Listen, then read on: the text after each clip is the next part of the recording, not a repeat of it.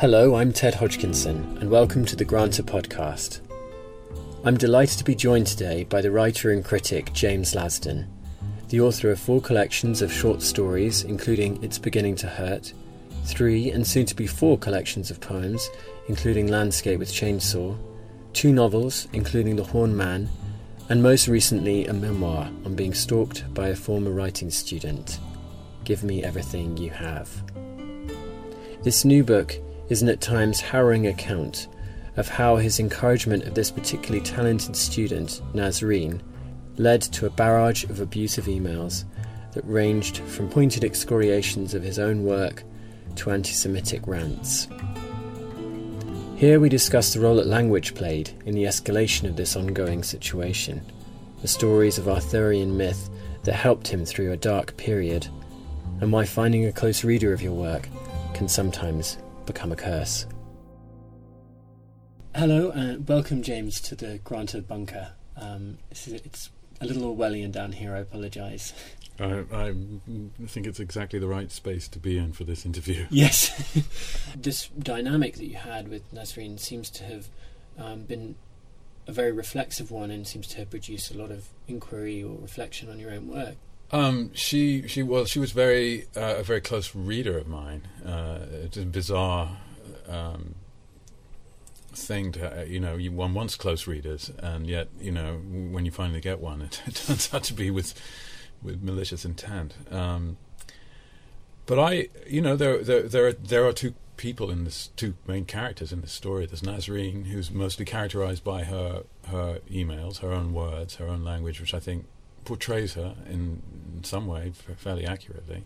And then there's me, and I, I wanted to get myself on onto the page. I wanted to understand what was going on. I wanted to understand, as far as I could, what was going on with her, and I felt that I was, you know, this is somebody I had taught, somebody I had encouraged, somebody I'd liked, I'd had a very friendly email correspondence with, and somebody I really admired.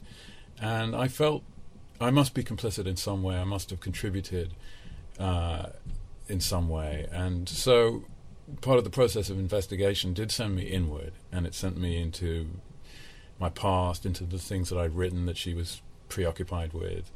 And um, I didn't find that to be burdensome. Um, it wasn't something I would ever have thought of doing before. I never planned to write some kind of very uh, inward looking memoir. But somehow this prompted it. Uh, and and you know once once I began the process, I I found it sort of interesting. Um, and I, I, was you know obviously when you do that you're you're always wondering well is this going to be interesting to anyone else. Um, and, it is. Uh, well, I hope so. I hope so. I mean, uh, and and I, I, I I don't think anyone would need to have read another word of mine in order to understand at least what I'm talking about in these in these moments where I do look at my own work. But it was there was also this very uncanny thing, uh, particularly with my novel *The Horned Man*, that uh, which is about a uh, somebody who teaches who gets or thinks he's being framed for a series of uh, terrible sex crimes, mm. and um, she sort of put me in the position of my own protagonist uh, from a book I'd written many years earlier and it was it was this sort of a rather uncanny uh, repetition. Well, not it was you know there were many differences too, but um, the, the the the way she sort of in, insinuated herself into my own work and into my life was had mm. something quite uncanny about it. There's a there's a David Foster Wallace line where he says that there's two types of self consciousness. There's good self consciousness good self consciousness and attacked by psychic Bedouin self consciousness. And I'm just a little, I suppose, concerned as a reader of your work that that that kind of scrutiny, that's very pointed sort of scrutiny um, on that level, would. Um, I hope it hasn't inhibited you when you're putting pen to paper when you're thinking about a protagonist who, because some of the stories um, are in some ways a sort of um, they're linked to life, but they're they're fiction as well. So there's and when you when that line is interrogated with, in the way it has been, um, I would I would hope that it hasn't um, adjusted when you when you sit down to write fiction. There isn't now an apprehension of you know an added apprehension of what does this actually, what are the implications for this if this goes viral? Right. No, but but you know, um, you know, any any any ordeal or crisis of this order, something that, that goes on for so long and kind of gets to you at such a deep level, is going to have a permanent effect. Uh, and as a writer, you know, you respond to these things whether consciously or not. Uh, and it's had an effect on me, but I don't think it's had an inhibiting effect like that. But it, it it will have had an effect on. I mean, among other effects, you know, I never would have imagined writing a work of non-fiction before. Mm. It wasn't something that terribly interested me. I didn't read memoirs very much. Uh, I've never been a great reader of non-fiction, but I've become very interested in it, and I've begun to see that it actually has possibilities that, that, that perhaps I, I could, you know, might want to explore further. So, I mean, that's one beneficial thing that's happened. Um, mm. So I feel, as a writer, actually expanded by it, and I, I, you know, I feel it took me into places that I, I, I don't know that I would have got to through my usual fiction methods. Um, or maybe I would, but um, and I, I, I felt that I had found a way of of using some of the techniques, I suppose, or the methods that I that I had kind of accumulated from writing fiction, uh, and to use them in in a work of nonfiction. Things like you know juxtaposition, how you you you know you can write explicitly about something in an analytic passage, and then you can move to a scene that somehow revisits the idea that you've been analyzing, but it revisits it dramatically. Mm-hmm. Uh, then you can reflect on another work of literature. I mean, you can juxtapose a, things together and they they spark off each other. Mm. And I hadn't realized that one can do that in in nonfiction, or I hadn't realized I could do it. Um, and it's very interesting to me. Yeah, uh, it's interesting that you say that your work has expanded as a consequence. So when you go back and write poetry now, does that has that changed slightly, or do you plan to write more nonfiction? Um, I do. Well, I don't know if I plan to, but I would like to. I'm, I'm very open to it. Uh, um, I mean, I, I wouldn't to. I don't have any interest in writing a kind of you know straightforward biography of anybody or a study of this or you know a long essay on that. I mean, it would be something more like what what this book is, which is a which is a it is completely non-fiction. There's nothing made up in it, but it's mm. it's it, it is a somewhat hybrid affair, and I do weave in these texts like Sir Gawain uh, it's not that I would necessarily want to do that again, but there are there there there kind of there are freedoms available in in, in, in that I hadn't really explored before. Um, so yeah, I would like to do that. Um, in terms of how it connects with my poetry, I mean, I've uh, yes, I mean, well, just I've used the Gawain story in poems before. It's it's a story that I very feel very close to and very uh, to me, it's like a sort of key text to to life as I see it, or to myself in some way. Mm. You know, he's it's the great psychological story of psychological combat, and it's it's a story that begins. You know, you think it's going to be a story of just physical courage. A guy rises to a challenge to chop off somebody's head in in return for agreeing in a year's time to have his own head chopped off, and you think it's just going to be about that and it is about that. But what he doesn't realize is what's really at stake is his his soul, mm. because he is, as he looks for the knight uh, for the return chop, he encounters the wife of the knight and has and goes through this uh, seduction ordeal. Uh, so. I'm probably not explaining this very well. No, very well. Um, in, in, in so many different ways, the Gawain story seemed to kind of touch on mine. He's this hero who becomes steadily isolated and turns steadily inward, and realizes that his code of conduct isn't quite adequate to the situation that he's in. Mm. Uh, although he tries very hard to, to, to live by it, and and and basically at the end of the story, everybody says you did great, but he doesn't think that. He he feels tainted. He feels guilty and he's become a kind of modern hero whose life is is is inside himself. He's to me, he's like the first Jewish protagonist. He's like he's like a Kafka. He's like he's he's like a precursor to Joseph K. or something. Hmm. Uh, he's caught up in an ordeal that he doesn't understand. Finally, he thinks he thinks he does at the beginning. He thinks he knows what the rules of it are. He thinks he knows how to conduct himself in it. But he finds out that, that, that it's very much more complicated than that, and that there there are forces within it that he hasn't fully comprehended.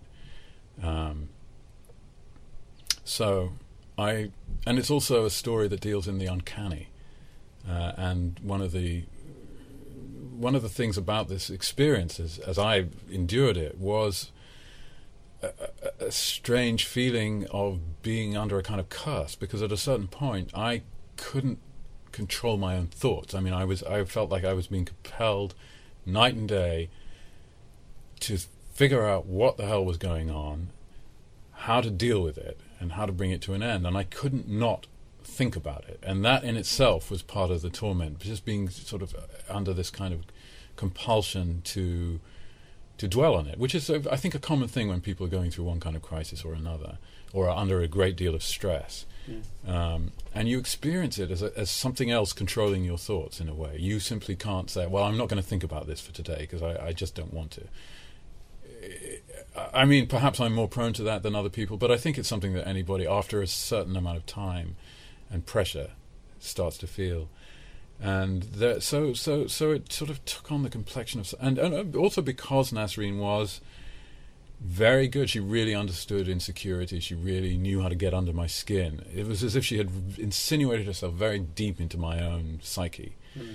And um, but I don't have terms to talk about. I don't. I'm not superstitious. I don't. Re- I don't believe in magic or religion or anything like that.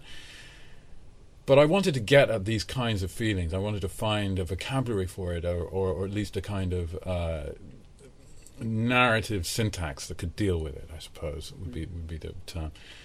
And again, Sir, Gawain has that in it. And so I felt that if I can weave the journey that he takes across England, looking looking for the kind of culmination scene of, of his story, with my journey across America, it might be a kind of interesting thing to do, and that's what I try to do. So the story, the, the second part of the book, which is my f- attempt to portray myself, mm. uh, I just describe my train journey where I'm just in situations, talking to people, meeting people, reading things, thinking about things. Um, I wove that into the Gawain story, and I found that to be an interesting thing to do. And in many ways, that's one of the things that, just if I look at it as a purely literary text, um, rather than a kind of memoir or something, that I feel m- most pleased with. Mm. Uh, um,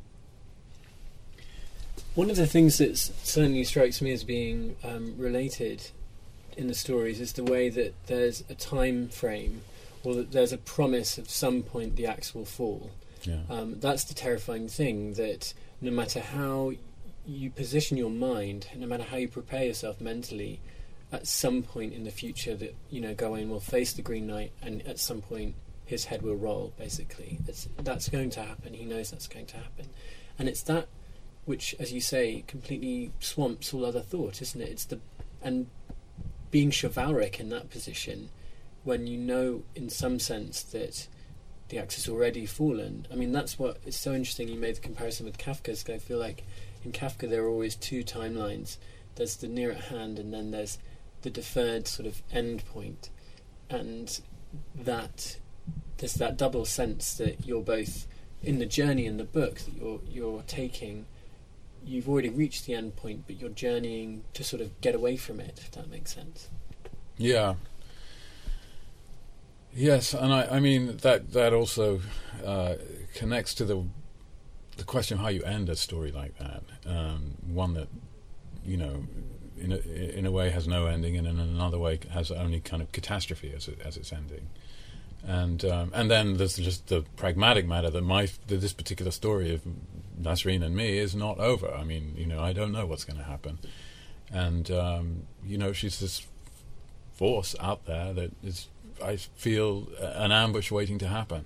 Mm-hmm. Uh, in some way, but perhaps not. I mean, the book is not in any way an attack on her. It's uh, I try to be very understanding of her, to empathize with her, to well, at least try to see the situation from her point of view to the degree that I can. Um, and it's conceivable that you know she she she won't be provoked by it. That in fact it'll clarify things for her. But who knows? I don't know. It's it's great mystery.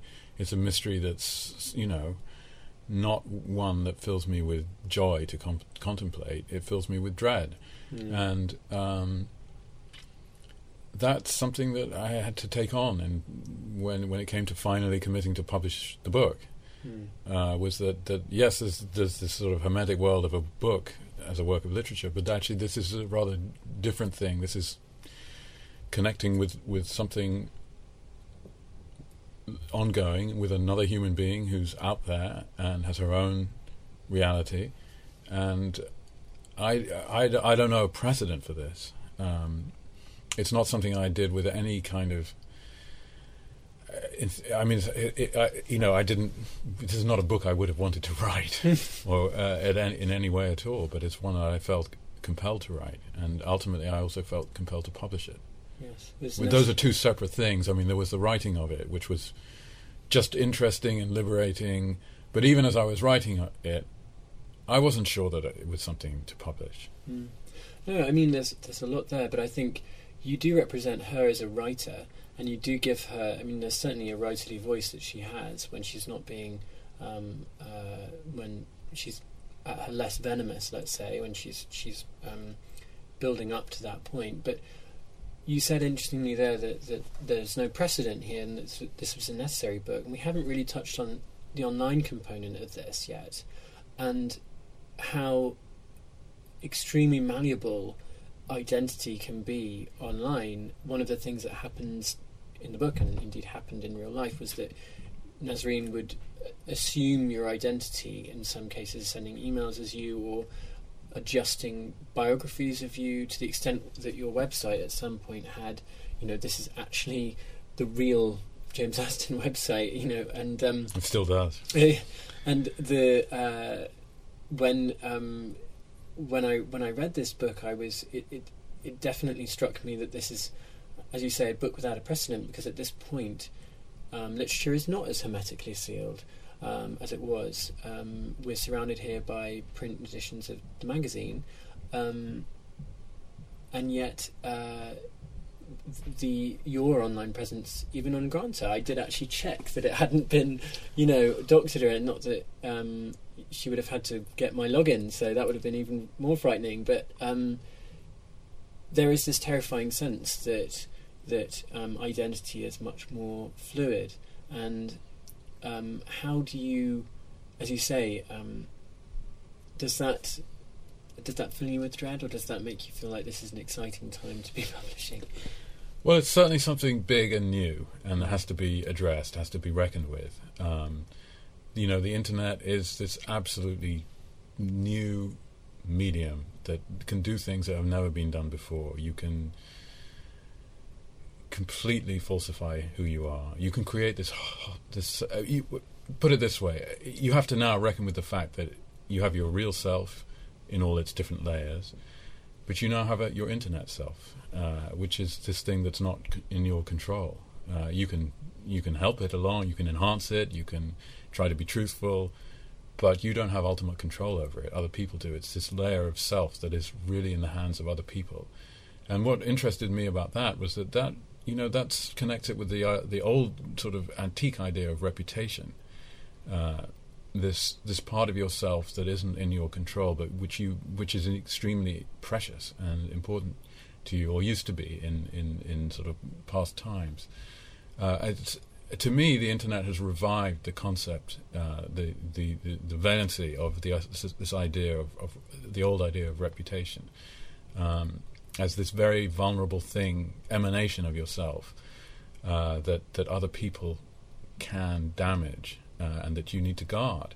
And I don't know where that story, where that's going to go. I mean, I think it's something that is beginning to be taken very seriously in in the in the the realm of s- schools cyberbullying and things like that, where you you know you've already got victims who who, who you know have killed themselves uh, out of just the sheer awfulness of, of, of that kind of torment. And I think that things will uh, evolve um, legally, socially, Um, I, am not in favor of kind of policing the internet or anything like that, but I think that there are already rules and laws about defamation that, that need you know people need to wake up to the fact that the internet has ha, you know plays a part in those. And and you know if people are abusing you there they should be subject to the same laws of libel as they are anywhere else. But it's very difficult you know it's happening you know the the internet it's such an enormous phenomenon. It's it's as big as life itself. So I don't know what the answer is but I think it's going to be talked about for quite a bit. It's just interesting that, that comments seem to have become an addendum to fiction itself or to, to literature itself. Well, that's part of the porousness that you that you were talking about that the internet has brought. I mean, yes, it doesn't end with your review. It's now your review mm. plus what they I, I, just discovered it call the bang tail. Uh, mm. um, often, um, very unpleasant comments. Um, and yeah, I mean, the internet has been. I don't know whether the internet has um, created a whole new category of meanness that was sort of just waiting for it. Um, or, uh, I, well, I mean, I, I don't know if there was that kind of meanness out there, or, or if the internet somehow f- created it. Mm. That is to say, did it facilitate something that, that didn't have a means of expression before? or has the means of expression suddenly given people the idea, oh, I can, I can go and go and say something really mean, uh, really unpleasant, really defamatory. Um, likewise with stalking. I mean, I don't know whether some of the people who use the internet, to, uh, who do cyber stalking, I don't know whether they would have s- been stalkers before. I, I think it's a very different activity physically following someone around, mm. stalking them physically. You don't have to buy binoculars anymore. Exactly, and you're not exposing yourself physically to any any danger yourself on the internet. Whereas to, to do kind of classic stalking, you were even mm. phone stalking. I think is different from internet stalking because you're just by uh, putting things into speech, you're making a commitment to them that, that, that somehow typing them out and hitting send is that's so unfiltered that. That's like psyche to psyche uh, when you're emailing someone or when you're posting things online. It doesn't go through any of the kinds of filters that might inhibit you otherwise. Mm. so i think people who might might have been too frightened to physically stalk and too inhibited to do phone stalking are finding that the internet actually is just irresistible Mm. Uh, and they can do it, and they can do it with total impunity. They can do it with, if they want, they can do it with total anonymity. Uh, they can create havoc in people's lives. They can pretend they're somebody they're not, uh, or they can be who they want to be. And I think, particularly people who whose image of themselves is of somebody very unempowered, can be massively empowered by the internet. Now that you know, just looked at abstractly, can be a great thing. I mean, you know, it's it, it's a, it's a democratizing agent mm-hmm, in that mm-hmm. in a way, and I you know of course that's that's good, but you can see the kind of problems that it brings with it. Mm. So I was interested in those kinds of situations, and then, then from life I had the story of D. H. Lawrence, who um, was brought to Taos by Mabel Dodge Luhan who wanted to have an affair with him. He arrived there with his wife, Frida, and she set about trying to seduce him. And as Nasreen did with me, she asked him to work on her novel with, with him. And there's this very f- touching, I find, comical scene of, you know, the author of Lady Chatterley's Lover being led up to Mabel's bedroom by to work on her novel by Mabel uh, in a in a kind of uh, white cashmere robe, apparently with nothing on underneath it, and he, him suddenly realizing the gravity of the situation he's got himself into, and realizing that you know he needs to he needs to declare that he's actually, you know, I think what he says he sort of mutters. I don't think Frida would care for this, and I find that you know incredibly human, and and and that's what people are like. That's what you know. That's what it's like. Mm. Uh, you know, on the one hand, he's the author of these books that are amazingly and beautifully uh, propounding spontaneity in human relations. Mm. But then you put him in a situation, he's quite conventional, uh, and and he knew that he had to be. Uh, but I, but I, so I was using different different stories of that that approached that scene that kind of rather primal scene in different ways and weaving them into into my story because I felt they all had bearing on it. And then there's the one of um, the, in the Isaac Bashevis Singer novel, The Penitent, uh, which happens on a plane where this this guy who's who's been a great seducer actually, and he's just, yeah, propelled into a crisis because his, both his wife and his mistress have betrayed him, and this has propelled him into wanting to re-embrace Judaism, and so he takes a plane ride. He takes the, he gets catches a plane to Jerusalem, and on the plane, this girl sits down next to him and begins to try to seduce him, and he's very very tempted, and it's a again it's a somewhat comical scene. Uh, and but different things are at stake than they are in the in the Lawrence scene and in the Gawain scene. But they, they also touched on me because obviously the, you know that's the story that is that connects in this book with with the whole sort of weird anti-Semitism uh, theme uh, that I also wanted to explore. But do you feel as though you've been tarnished by this experience? Yeah, I do because um, uh, the nature of a smear is that it leaves a residue, Mm. and it's not that I think people who who know me believe anything that you know believe that I'm a plagiarizer or a racist or a predator in any way. It's it's just that there is you know once you connect people with certain kinds of language, certain kinds of ideas, it, it, it, it you can you can formally disconnect them, but you can't absolutely sort of purge them. It's it's not as if it never had happened. It's not as if Mm. I've never been accused of uh, having somebody drugged and raped. You know, Mm. that's being exonerated of that, or you know, being people thinking it's rubbish, which I assume and hope that they do, Mhm. isn't the same as it never having happened. Uh, it's probably a very fine point, but and it's probably something that only I, only the you know the person at the receiving end of this feels. But um, it's a it's a, it, it it is real. Uh, I mean it it's it's something you do you do feel. Um, I, perhaps it's too much to say I feel like like I've been tarnished, but but I, you know, it's it's a very peculiar kind of ha- harm smearing, and you know I tried to to write about that in terms of myself, and I also wanted to explore it in a, in a, in a kind of more political or in a larger sense of you know how that connects with. Um, particularly, uh, you know, where I was f- sort of following the thread of her anti-Semitism, as she kind of enlarged me from simply, I was I was a kind of terrible Jew who had done all these things, to me being somehow responsible for the problems in the Middle East. Um, smear, libel, the, those are the, those are those are the sort of underlying um, agencies in anti-Semitism historically. Mm. I mean, the the, the fundamental um, driving motor of anti-Semitism is is the I think probably is the is the blood libel, um, Mm.